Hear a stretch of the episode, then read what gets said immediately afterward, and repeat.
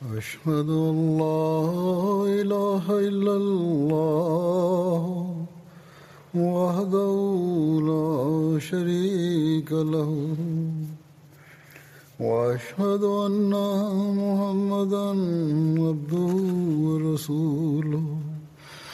أما بعد فأعوذ بالله من الشيطان الرجيم. بسم الله الرحمن الرحيم. الحمد لله رب العالمين. الرحمن الرحيم. مالك يوم الدين. إياك نعبد وإياك نستعين. اهدنا الصراط المستقيم. صراط الذين أنعمت عليهم. غير المغضوب عليهم ولا الضالين. Hazrat amirulmuminin Mwenyezi Mungu amsaidie sana, anasema nitaeleza habari za kushiriki kwa hat Usman raziallahu taala anhu katika mapigano mbalimbali mbali, kama ambavyo imeshaelezwa kuhusu vita vya badar ya kwamba hat Usman alikuwa hakuweza kushiriki katika vita vya badar kwani mkewe hatruqaya binti mtume salallahu wasallam alikuwa mgonjwa sana.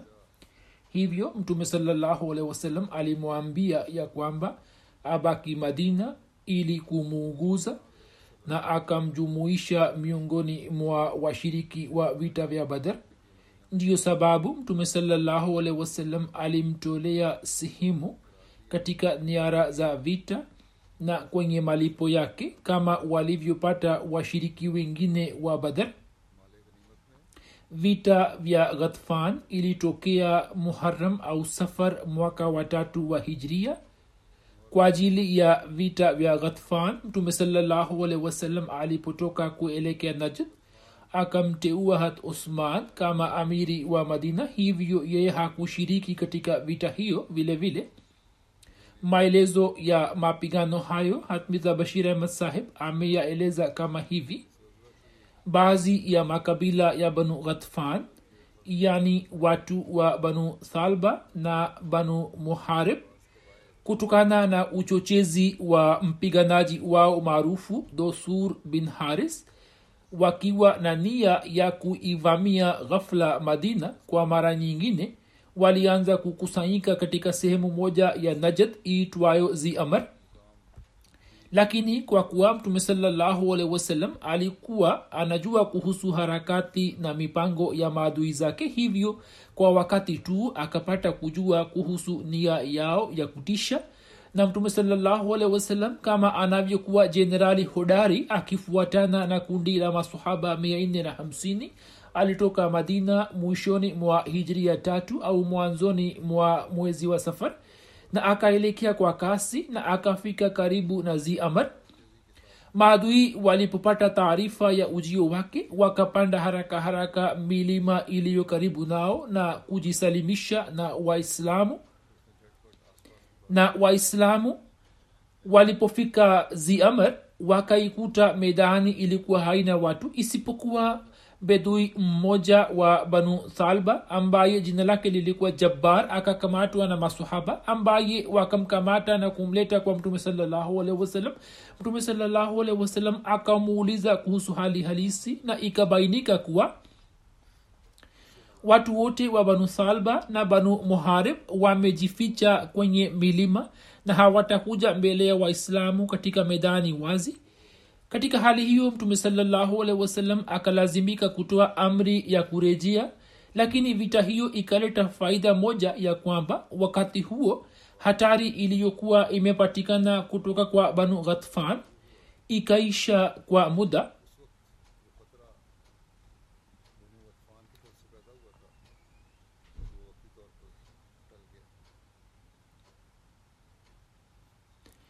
Mapigano ya uhud yaliyotokea shawal hijiria tatu had osman alikuwa ameshiriki katika vita vya ohd katika mapigano haya lilikuwepo kundi moja la masahaba ambao kwa sababu ya kushambuliwa ghafla na kuisikia habari ya kuuawa shahidi kwa mtume salllahu alehi wasallam walikuwa wametawanika katika medani na wakati ukawadia ambapo mtume salallahu alaihi akabaki na kundi moja dogo tu la masahaba kumi na wawili. Hatusman alikuwa katika kundi la kwanza. Waislamu walipopata ushindi juu ya jeshi la kikuraishi na wakaanza kukusanya niara za wita kikosi cha wapiga mishale ambao mtume salallahu alaihi alikuwa amewaamrisha wabaki katika mahali pao wao kwa kuona ushindi huo wakaacha mahali pao ilhali mtume sawasalam alikuwa amewaamrisha kwamba kamwe wasiache mahala pao. Khalid bin walid ambaye alikuwa bado hakusilimu yeye kwa kuona hali hiyo mara moja akawashambulia waislamu kutoka sehemu ile. Uamizi huo ulikuwa wa ghafla na wa mkali kiasi hiki kwamba waislamu wakatawanika miongoni mwa masahaba hawa waliotawanika jina la usman pia linaelezwa.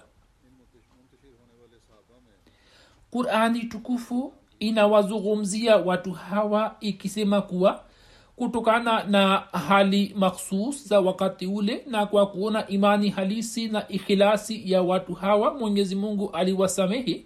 Hivyo mwenyezi mungu anasema ina lazina tawallau minkum yauma ltaqa ljamani inama stazallahum shaitanu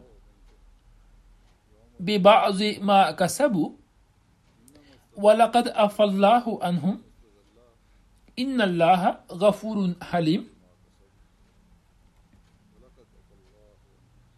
hakika wale waliorudi nyuma miongoni mwenu siku ambayo majeshi mawili yalikutana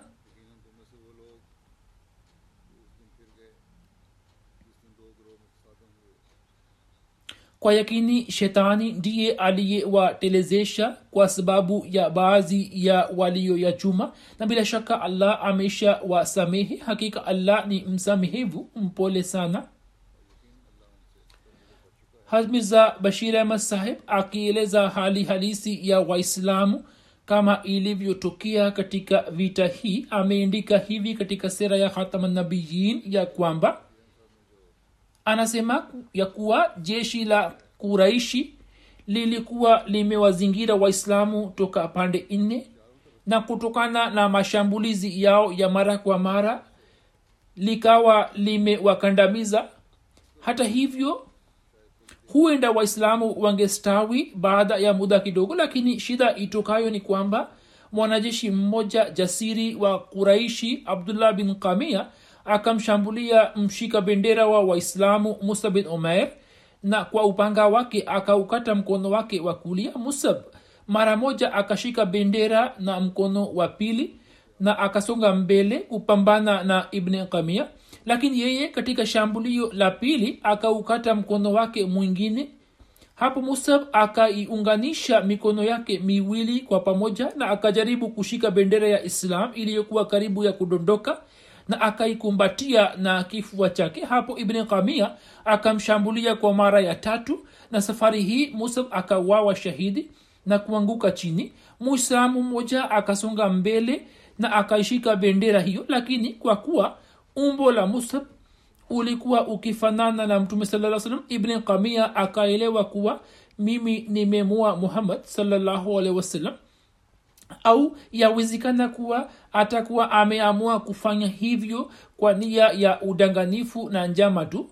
Hivyo yeye akapiga kelele kwamba yeye amemua muhammad sawasalam habari hiyo ikawamaliza waislamu wote na umoja wao ukatawanika vibaya na masahaba wengi wakashikwa na huzuni na wakasambaratika wakati ule waislamu walikuwa wakigawanika katika makundi matatu lilikwepo kundi moja ambalo kwa kuisikia habari ya kifo cha mtume salllahu salam lilikuwa limeikimbia medani lakini kundi hilo lilikuwa dogo sana au tuseme kwamba lilikuwa limekata tamaa na kutawanika. Miongoni mwa hawa hatusman pia alikuwepo lakini kama ilivyoelezwa na qurani tukufu kwamba kutokana na hali makhsus ya wakati ule na kwa kuona imani halisi na ikhilasi yao mwenyezi mungu akawasamehe baadhi yao wakafika hadi madina na hivyo habari ya kufikirika ya kuuawa kwa mtume salallahu alehi wasallam na kushindwa kwa jeshi la islam ikafikia madina ambayo ikaleta taharuki katika mji mzima na waislamu wanaume kwa wanawake watoto kwa wazee katika huzuni sana wakatoka nji ya mji na kuelekea uhud.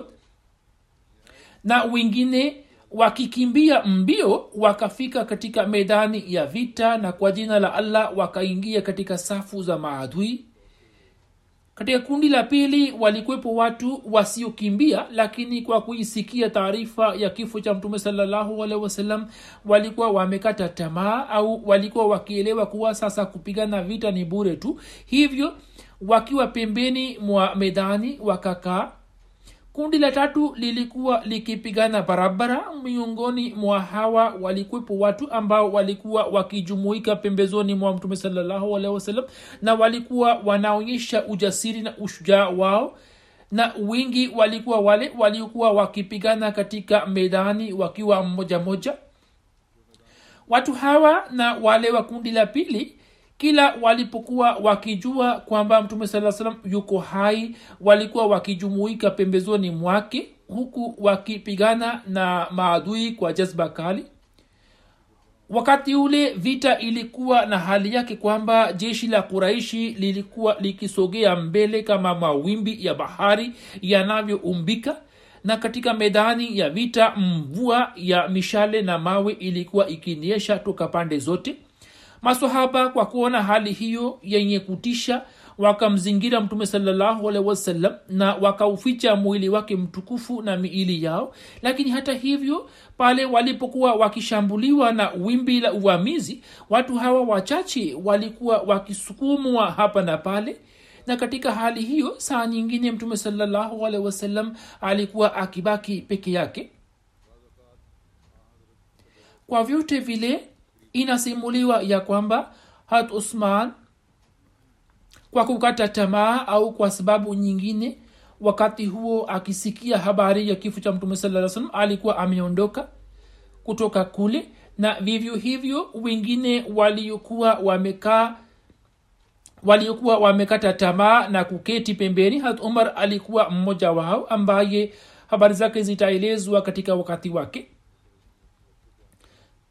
sasa nitaeleza kuhusu ubalozi uliofanywa wakati wa suluhu ya hudaibia na ikafanywa bayati rizwan jinsi hat usman alivyochangia katika maswala hayo na matukio yake ni yepi.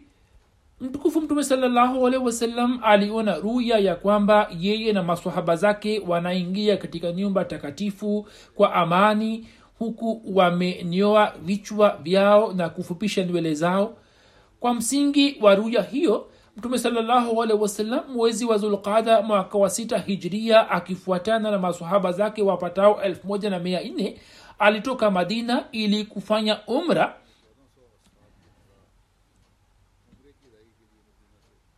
Na kupiga kambi katika eneo la hudabia. Quraish wakamzuia mtume salllahu alehi wasallam kufanya umra. Makundi haya yalipoingia katika mazungumzo na mtume salllahu alehi wasallam alipata kusikia kuhusu hali ya jazba ya watu wa makka. Akasema kwamba mtu mwenye athari atumwe makka ambaye awe mkazi wa makka na atokane na kabila tukufu la kuraishi hivyo kwa ajili ya kutekeleza shabaha hiyo hat usman raziallahu anhu akatumwa. Hamiza bashir ahmad ameeleza maelezo yake ambayo nayaeleza hapa.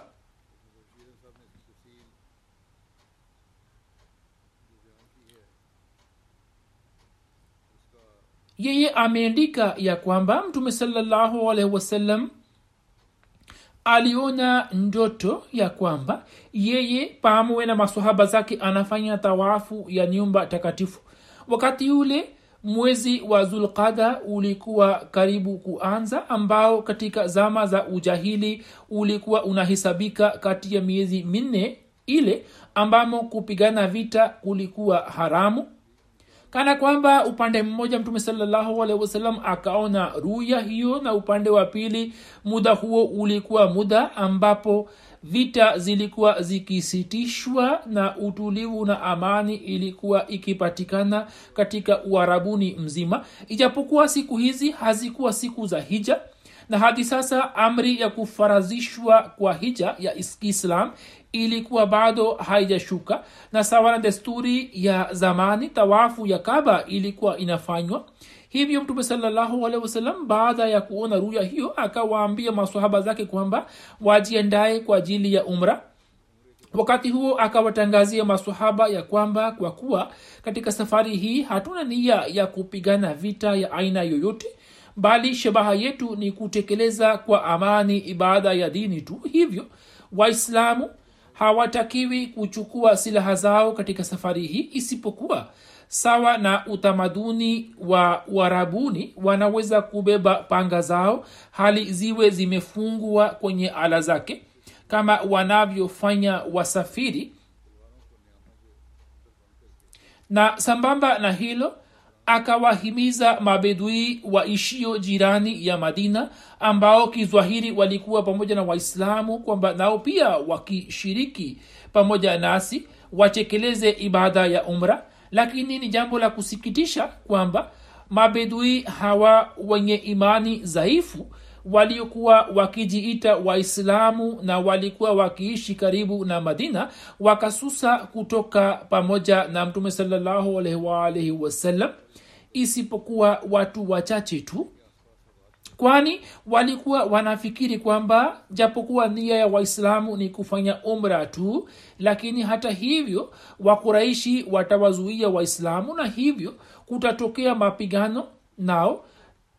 Na wao walikuwa wanaelewa kwamba kwa kuwa mapigano haya yatatokea karibu na makka na mbali na madina hivyo hakuna muislamu atakayeweza kusalimika na kurudi nyuma. Hivyo wakaogopa na hawakushiriki pamoja na waislam. Kwa vyote vile mtume sawasalam pamwe na jumuiya ya masahaba wapatao 14 mwanzoni mwa zulqada mwaka wa sita wa hijria siku ya jumatatu asubuhi akatoka madina. Katika safari hiyo mkewe mtakatifu ume salama alikuwa pamoja naye na mtume salallahu wasalam akamteua namila bin abdullah kuwa amiri wa madina na abdullah bin ume maktum kuwa imamu salat ambaye alikuwa kipofu. Mtume salallahu alaihi wasallam alipofika zulhulefa ambayo inapatikana njiani iendayo makka ikiwa na umbali wa kama maili sita kutoka makka akatoa amri ya kusimama na baada ya kusalisha sala ya azuhuri akatoa amri ya kupiga alama juu ya ngamia wa zabihu ambao katika idadi walikuwa sabini na akawaagiza masahaba ya kwamba wavae mawazi makhsus ya wahaji ambayo kiistilahi yanaitwa ihram.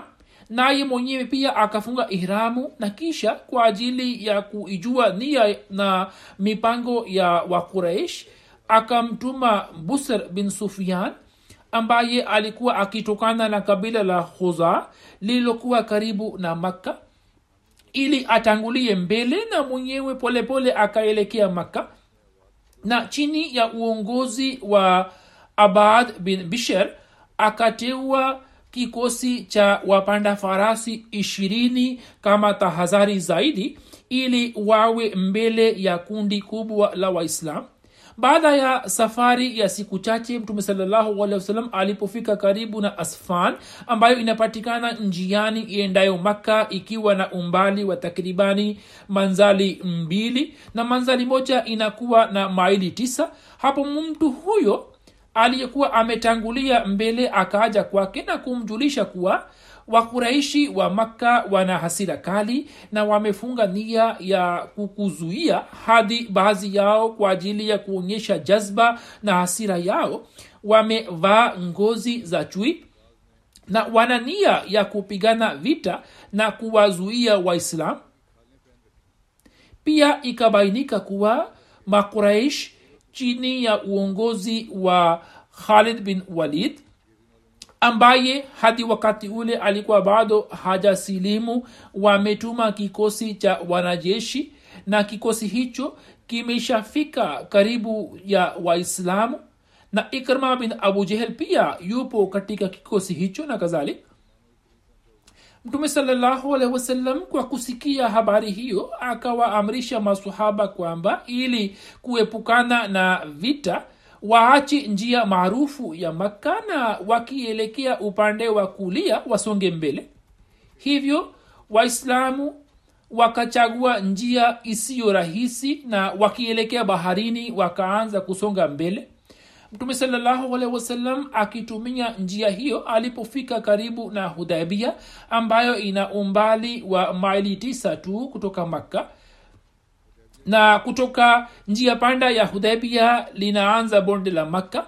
Hapo ngamia yake ambaye alikuwa maarufu kwa jina la alkuswa na katika vita nyingi alikuwa ametumiwa na mtume wasallam ghafla akaketi chini. Na licha ya kumuinua mara kwa mara alikuwa hataki kuinuka. Masahaba wakasema kwamba labda ngamia huyo amechoka lakini mtume wasallam akasema hapana hapana hajachoka wala hana tabia ya kuketi hivi bali hakika ndiyo hii kwamba dhati yule ambaye kabla yake alikuwa amewazuia tembo ya watu wenye tembo kuelekea makka ndiye aliyemzuia ngamia huyo.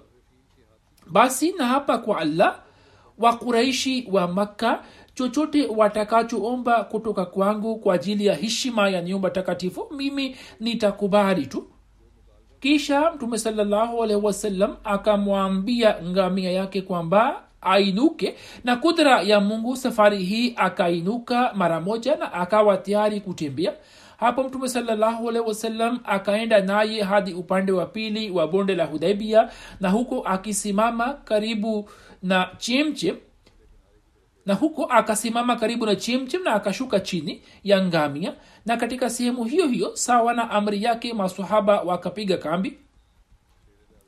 Kisha habari inayoelezwa mbele ni kwamba kivipi maongezi ya suluhu yalivyoanza na makuraish. Mtume sawasalam alipofika katika bonde la hudebia alipiga kambi karibu na chemchem ya bonde hilo. Masahaba wakapiga kambi katika eneo hilo ndipo kiongozi maarufu wa kabila la khuza budal bin warka ambaye alikuwa anaishi maeneo ya jirani tu akifuatana na wenzake wachache akaja kukutana na mtume salallahu alehi na akamwambia ya kwamba viongozi wa makka wako tayari kupigana vita na kamwe hawatakuruhusu kuingia maka. Mtume wasallam akasema sisi hatukuja kupigana vita bali nia yetu ni kufanya umra pekee lakini ni jambo la kusikitisha kwamba moto wa vita umewateketeza makuraishi wa makka na kuwafanya kuwa majivu. Hata hivyo watu hawa hawajirekebishi. Nami niko tayari kufunga nao mkataba huu kwamba wasitishe vita zidi yangu na waniache niwe na uhuru kwa ajili ya watu wengine. Yaani sitakuwa na uhusiano wowote na watu wa makka na nitawafikishia watu wengine ujumbe wa islam. Lakini ikiwa watakataa kukubali pendekezo langu hilo na wataendelea na vita basi na apa kwa dhati ambaye uhai wangu umo mkononi mwake kwamba mimi pia katika kupigana nao sitarudi nyuma hadi nijitolee uhai wangu katika njia hii au mungu anijalie ushindi.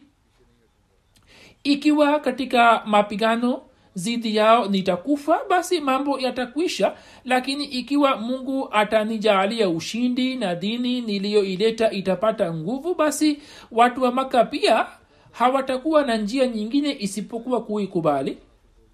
Hutuba yake iliyojaa ikhilasi na machungu ikaleta athari kubwa kwa budail bin waraka naye akasema kwamba nipatie muhula kidogo ili niende makka na niwafikishie ujumbe wako na nijaribu kuleta suluhisho.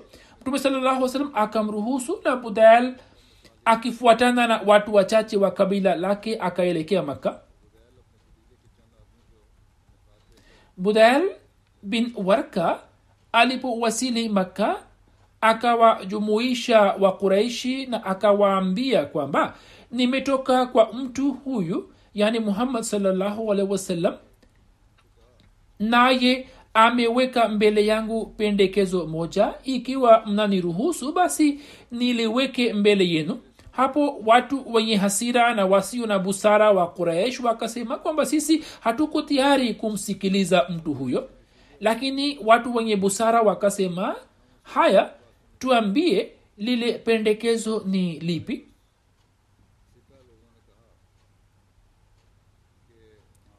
Hivyo budhael akalirudia pendekezo la mtume salllahu alaihi waalaihi wasallam hapo mtu mmoja aitwaye urwa bin masud ambaye alikuwa kiongozi mwenye mamlaka ya kabila la thaqif na wakati ule alikuwepo makka akasimama na kwa kutumia njia ya kale ya kiarabu akawaambia kuraishi kwamba eni watu je mimi si kama baba yenu?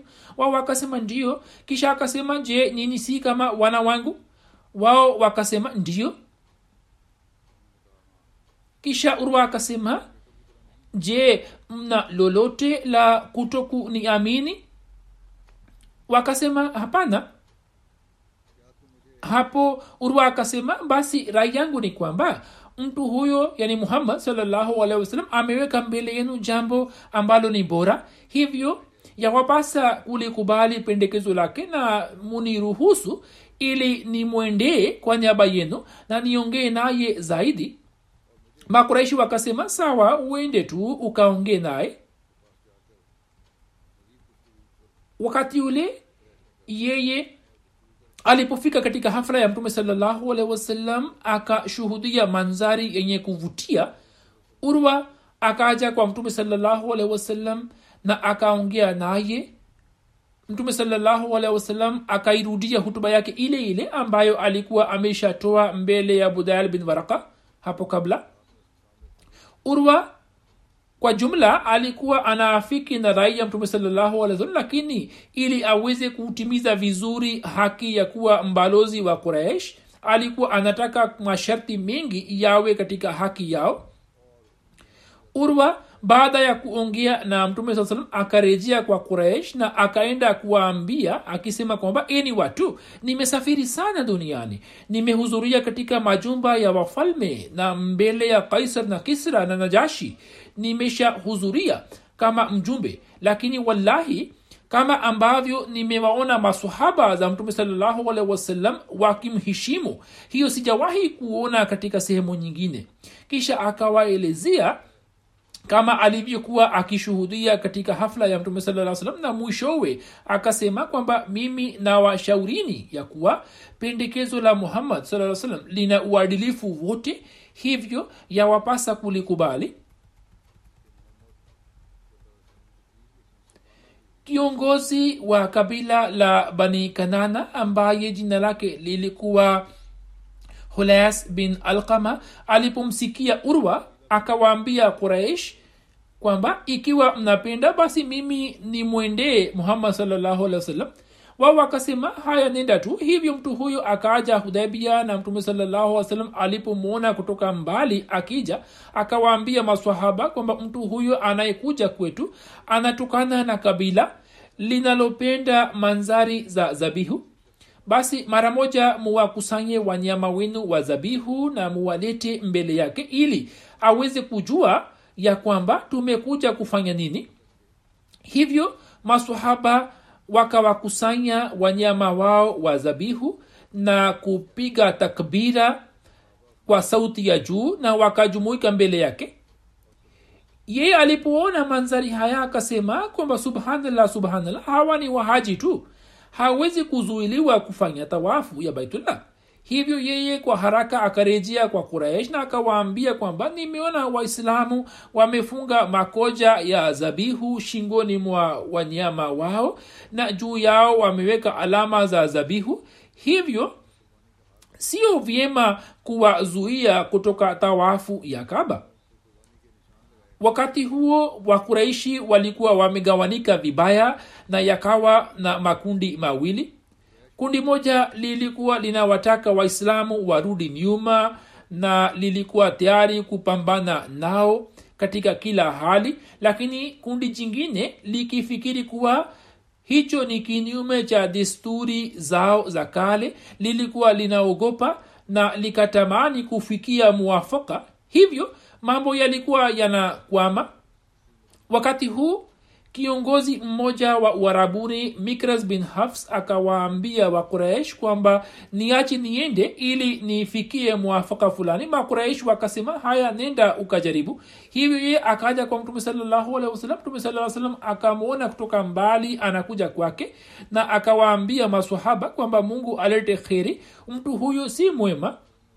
Mikras akaja kwake na akaanza kuongea naye lakini pale alipokuwa anaongea na mtume salllahu salam mkuu maarufu wa makka suhel bin amr pia akamjia mtume salllahu alehi wasalam ambaye labda makuraishi katika hofu yao badala ya kumsubiri mikras arudi kwao walikuwa wamemtuma mtume salllahu salam alipomwona suhel anakuja kwake alisema kwamba sasa suhel anakuja mungu akipenda mambo yatakuwa rahisi tu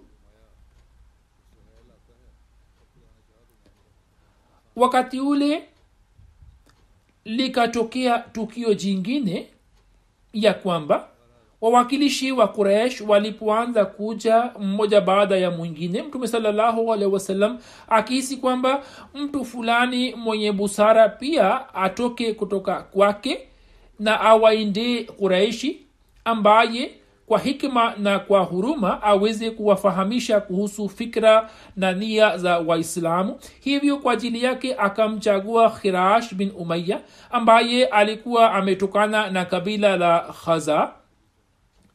Yani kabila lile lile ambalo mwakilishi wa kwanza wa quraish budail bin warka alikuwa ametokana nalo.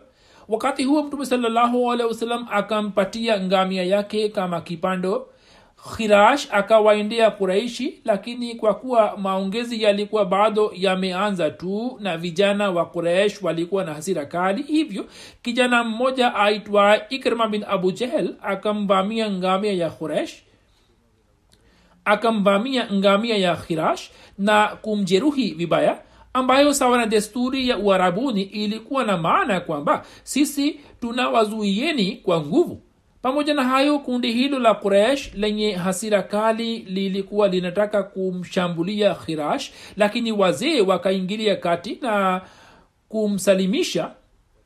Khirash akarejea katika kambi ya kiislam. Quraishi wa makka hawakuishia hapa bali kutokana na jazba na hasira yao wakanuia kwamba sasa kwa kuwa mtume saa salam na maswaba zake wamefika karibu na makka na wamekuwa mbali na madina hivyo tuwashambulie na tuwapatie hasara kwa kadri tunavyoweza kuwapatia. Hivyo kwa kutekeleza shabaha hiyo wakalituma kundi la watu 40 au 50 kuelekea hudhabia na mbali na maongezi haya yaliyokuwa yakifanywa kati ya makundi mawili wakawaamrisha kwamba waendelee kuzunguka zunguka kambi ya kiislam na wachungulie na wakipata nafasi basi wawapatie waislamu hasara. Bali sawa na riwaya zingine tunapata kuelewa kwamba watu hawa walikuwa themanini na wakati huo quraish walikuwa wamepanga njama ya kuumua mtume salallahu alehi wasallam. Lakini kwa fadhila za allah waislamu walikuwa makini. Hivyo siri ya njama ya quraish ikafichuka na watu hawa wote wakakamatwa.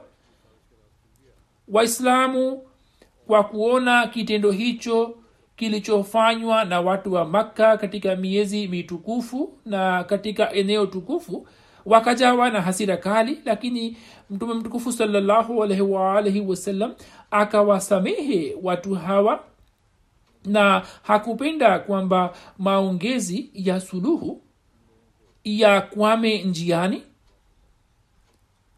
Qurani tukufu pia imezungumzia kitendo hicho cha watu wa makka inaposema huwa lazi kafa aidiyahum ankum wa aidiyakum anhum makkata min badi an azfarakum alaihim wa kana llahu bima tamaluna basira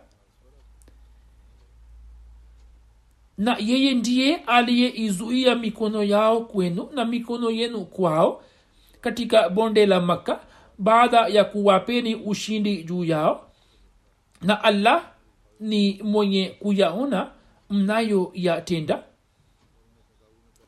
khalifa mtukufu anasema kwamba sisi katika hali hizi na kwenye matukio hayo tunapoangalia jinsi mtume mtukufu salllahualwalhi wasallam alivyosubiri na kuvumilia na akajaribu kustawisha amani tunapata kuelewa ya kwamba subira hiyo na juhudi zake za kustawisha amani ni mambo yasiyo na mfano wake duniani kote. Kwa siku zote alikuwa akijaribu kuleta amani. Mtume salallahu wasallam alipojua kuhusu njama ya quraishi na akasikia kutoka khirash bin umaya kuhusu hasira na jazba ya watu wa makka. Hapo kwa lengo la kuwapoza na kuwaongoza kuraishi akasema kwamba mtu mwenye athari kubwa mtu mwenye nguvu atumwe makka ambaye awe mkazi wa makka na atokane na kabila tukufu la quraish yaani hata hivyo hakukata tamaa na akaamua kumtuma mtu fulani. Hivyo akamwambia hat umar bin khatab ya kwamba ni vyema wewe uende makka na kwa niaba ya waislamu utekeleze wajibu wa kuwa mwakilishi. Hat umar akasema kwamba ya rasulllah wajua ya kwamba watu wa makka ni adui zangu. Na wakati huu mjini makka hakuna mtu mwenye nguvu anayetokana na kabila langu ambaye awe na mamlaka juu ya watu wa makka. Hivyo ushauri wangu ndio huu kwamba ili tuweze kurahisisha njia ya kupata ufaulu kwa ajili ya kazi hii achaguliwe uthman bin affan ambaye kabila lake banu umaya lina nguvu kweli kweli na watu wa makka hawatathubutu kufanya hila zidi yake. Na ikiwa akitumwa uthman basi matumaini ya kupata mafanikio ni zaidi. Mtume saa salam akapenda ushauri wake na akamwambia hat usman kwamba aende makka na awajulishe kuraishi kuhusu nia ya waislamu ya kufanya umra na akampatia barua ambayo ilikuwa kwa ajili ya viongozi wa quraish katika barua hiyo mtume salallahu alehi alikuwa ameeleza kuhusu, kuhusu shabaha ya ujio wake na alikuwa amewahakikishia quraish kwamba nia yetu ni kutekeleza ibada tu nasi tukitekeleza ibada ya umra kwa amani tutarejea. Mtume salallahu wasalam akamwambia hat usman kwamba jaribu kuonana na waislamu wanyonge wa makka na uwape moyo na uwaambie kwamba wafanye subira. Hivi karibuni mwenyezi mungu atatufungulia mlango wa ufaulu.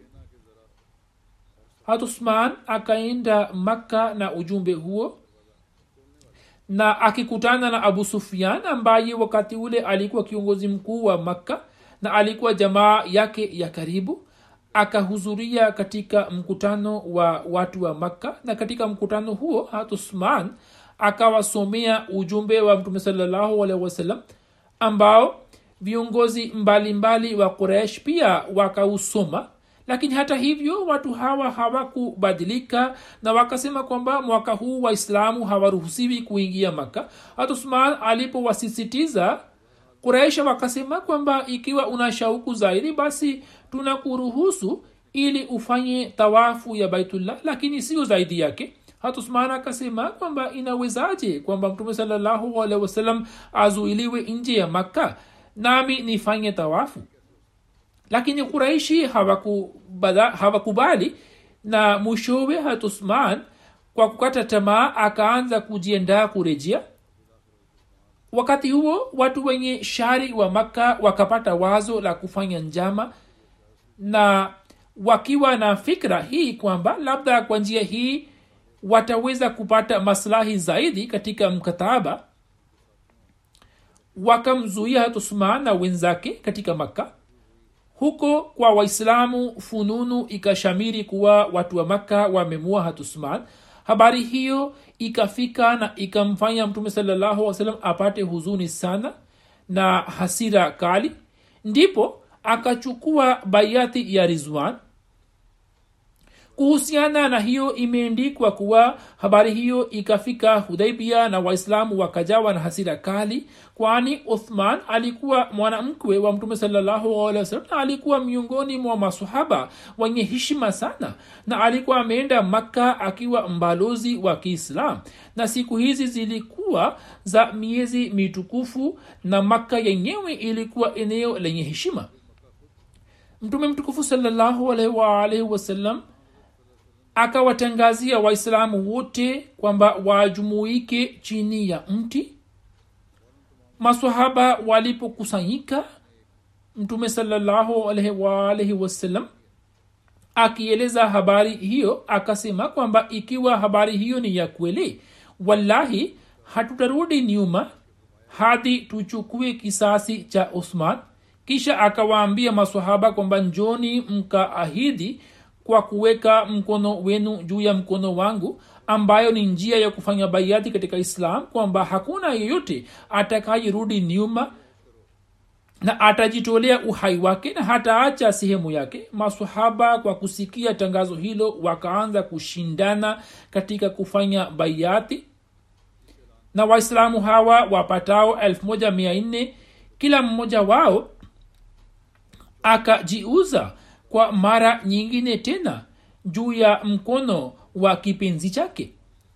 Wakati wa kupokea baiati mtume salllahualhi wasallam akaweka mkono wake wa kushoto juu ya mkono wake wa kulia na akasema kwamba huu ni mkono wa uthman kwani ikiwa angekwepo hapa asingebaki nyuma katika biashara hiyo tukufu.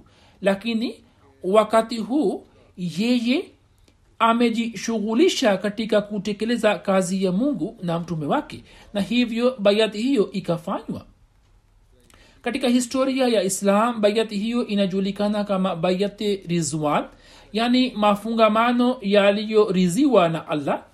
Qurani tukufu imeizungumzia bayati hiyo inaposema lakad raziallahu ani lmuminina idh yubayiunaka tahta shajarati tahta shajarati faalima ma fi qulubihim faanzala sakinata alaihim wa asabahum fathan qariba yani kwa hakika allah amewawawia razi waaminio walipofungamana nawe chini ya mti na aliyajua yaliyomo mioyoni mwao. Basi akatirimsha utulivu juu yao na akawalipa ushindi wa karibu. Masahaba watukufu kwa siku zote walikuwa wakieleza habari ya bayati hiyo kwa ufahari na kwa mapenzi makubwa na wengi wao walikuwa wakiwaambia watu wa baadaye kwamba nyini mnasema kwamba ushindi wa maka ndio ushindi hasa lakini tulikuwa tunaichukulia bayati rizwan kuwa ushindi wa kweli na hakuna shaka kwamba baiati hiyo ikiwa na masimulizi yake ilikuwa ni ushindi wenye shani kubwa kwani hiyo ikawafungulia waislamu mlango wa kupata ushindi wa baadaye na pia kwa kupitia baiati hiyo roho ile ya kujitolea ya islam ambayo ni jambo la msingi la dini ya muhammad saa salam ikadhihiri kwa shani yake ya ajabu. Na wapendao islam wakaonyesha kwa matendo ya kwamba wao kwa ajili ya mtume wao na kwa ajili ya kulinda dini yake wako tayari kutoa kila kitu. Ndiyo maana masahaba watukufu wakiizungumzia bayati rizwan walikuwa wanasema kwamba bayati hiyo ilikuwa ahadi ya kufa juu yake kwamba kila muislamu kwa ajili ya islam na kwa ajili ya heshima yake atakufa katika njia ya allah lakini hatarudi nyuma. Na bayati hiyo ilikuwa na kipengele chake makhsus kwamba bayati hiyo haikuwa baiati rasmi iliyotokana na jazba ya muda tu iliyoonyeshwa katika hali ile bali ilikuwa sauti itokayo moyoni ambayo nyuma yake nguvu yote ya waislam ilikuwa imejumuika juu ya nukta moja. Wakuraishi walipopata taarifa ya bayati hiyo wakashikwa na hofu na pamoja na kuwaacha hat usman na wenzake wakawatuma wawakilishi wao wakisema kuwa katika hali yote wafunge mkataba na waislamu. Lakini waweki sharti kwamba badala ya kuja mwaka huu waje mwakani na wafanye umra. Upande wa pili mtume salllahualwalhi wasallam alikuwa ameshafunga nia kwamba sitasema lolote ambalo liwe kinyume cha heshima ya mwezi mtukufu na baitullah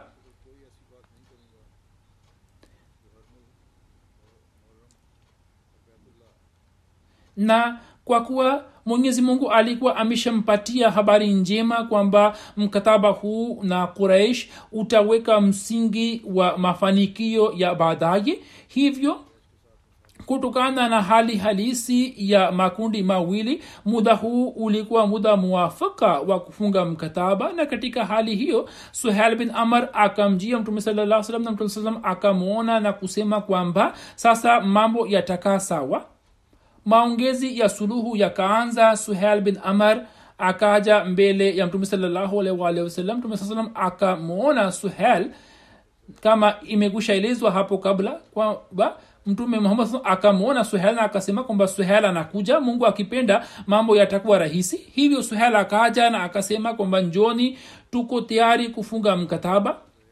Mtume saa salam akasema kwamba sisi pia tuko tayari na akamwita katibu wake harat ali. Na mkataba huo ulikuwa na masharti yafuatayo. Mwaka huu mtume saa salam na wenzake warudi na mwakani wanaweza kuja makka na kufanya umra lakini wasije na silaha zao isipokuwa panga zilizofungwa katika ala zake na wasikae maka zaidi ya siku tatu ikiwa mwanaume yeyote akitoka makka na kwenda madina hata kama ni muislamu mtume saa salam asimpe uhifadhi katika madina na amrudishe. Lakini ikiwa muislamu akiacha madina aje makka yeye hatarudishwa. Sawa na riwaya nyingine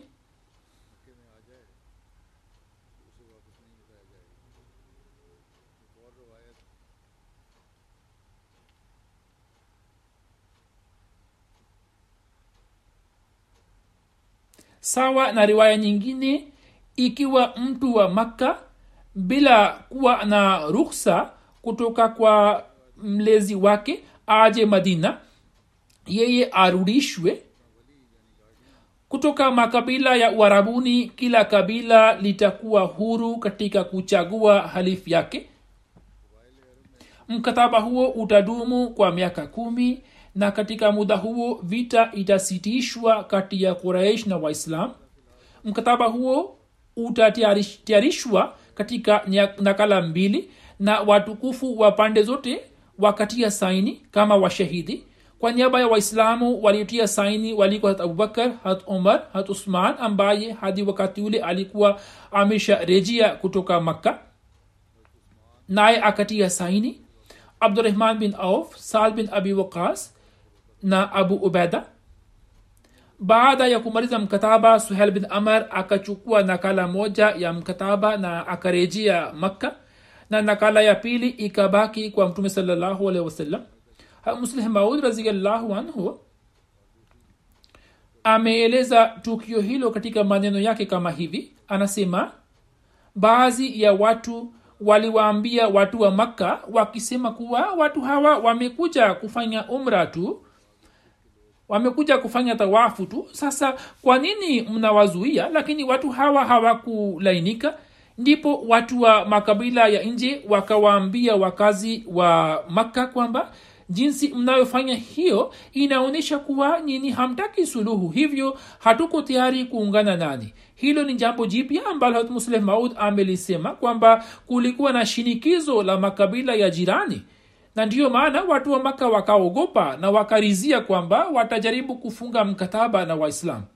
Taarifa hiyo ilipomfikia mtume salallahu salam yeye akamtuma hat usman ambaye baadaye akawa khalifa watatu ili aongee na watu wa makka. Hat usman alipowasili makka na kwa kuwa mjini makka alikuwa na jamaa wengi hivyo jamaa zake wakamzingira na wakasema kwamba wewe ufanye tawafu lakini muhammad saa salam aje mwakani na afanye tawafu. Hatusman akasema siwezi kufanya tawafu bila kuwa na kiongozi wangu. Kwa kuwa maongezi haya na wakuu wa makka yakachukua muda mrefu hivyo baadhi ya watu wakasambaza taarifa hii kwamba osman ameuawa na habari hiyo ikashamiri hadi kumfikia mtume salallahu hapo mtume saa akawakusanya masahaba zake na akasema kwamba uhai wa mbalozi unalindwa na kaumu zote. Nyini mmesikia kwamba uthman ameuawa na watu wa maka kama habari hiyo ni ya kweli basi sisi tutaingia maka kwa nguvu. Yaani tulikuwa na nia ya kuingia maka kwa suluhu na kwa kuwa hali hiyo itakuwa imebadilika hivyo hatutakuwa na ulazima wa kutekeleza ahadi hiyo. Watu waliopo tayari kufanya ahadi hii kwamba ikiwa tutalazimika kusonga mbele basi tutarudi na ushindi tu au tutauawa mmoja baada ya mwingine. Mtume saa salam alipowatangazia maswahaba maswahaba 15 walikuwa wamefuatana naye wakabadilika katika sura ya wanajeshi na wakishindana kwa upendo wakaanza kufanya bayati ya mtume salallahu bayati hiyo ina umuhimu wake katika historia ya islam na inajulikana kama ahadi iliyofanywa chini ya mti kwani wakati wa kupokea bayati mtume saa salam alikuwa amekaa chini ya mti. Kila mmoja wao maadamu alibaki kuwa hai alikuwa akieleza habari ya baiati hiyo kwa ufahari kwani miongoni mwa watu 15 hakuna hata mmoja aliyekwepa kufunga ahadi hiyo ya kwamba ikiwa maadui wamemua mbalozi wa kiislam basi leo tutafanya moja kati ya mawili. Watapata ushindi wa makka hadi jioni au kabla ya jioni watauawa katika maidani ya vita lakini pale walipomaliza kufanya baiati hatusman akarejea naye akawaambia kwamba mwaka huu watu wa maka hawawezi kutoa ruksa ya kufanya tawafu lakini mwakani wako tayari kuitoa. Hiyo hivyo kwa ajili yake wamemtuma mwakilishi wao. Baada ya muda mfupi tu kiongozi wa makka suhel akamjia mtume saa salam kwa ajili ya mkataba na mkataba huo ukaandikwa. Habari hizi bado zinaendelea. Inshallah nitaeleza katika siku za usoni. Napenda kuwaelekeza wanajamaat wafanye maombi kwa ajili ya hali ya pakistan. Wanajumuia hawana usalama hata katika nyumba zao. Na kila sehemu pale mauluvi anapoelekeza polisi wanafika huko. Wapo maaskari wema ambao wanasema kwamba tunawahurumia lakini tufanyeje? Sisi tunashinikizwa na maafisa wa juu na tunalazimika kufanya hivyo mwenyezi mungu atuokoe. Na maafisa hawa wenye tabia mbaya na aisalimishe nchi na amjalie kila mwanajumuiya ili aishi nchini kwa uhuru na kwa usalama na amani. Mujikite sana katika maombi inshallah. Mkiendelea kuomba maombi basi hivi karibuni inshallah tutaona kwamba mwisho wa wapinzani utakuwa mbaya mno. Mwenyezi mungu atujalie kufanya maombi na ayakubali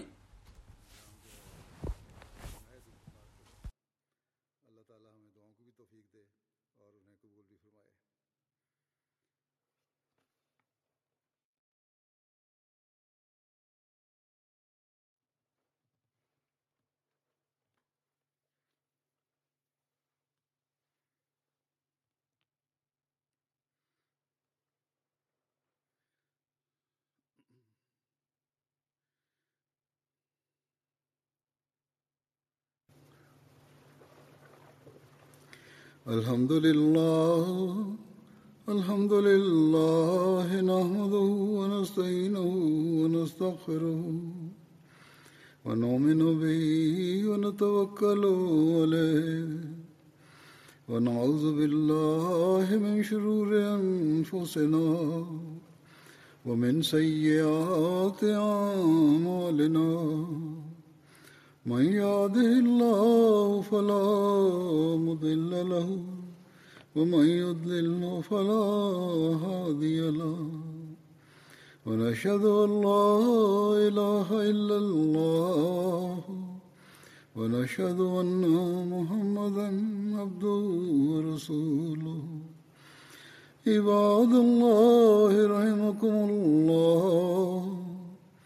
إن الله يأمر بالعدل واللسان وإيتاء ذي القربى وينهى عن الفحشاء والمنكر والبغي يعظكم لعلكم تذكرون اذكروا الله يذكركم ودوه يستجب لكم ولذكر الله أكبر.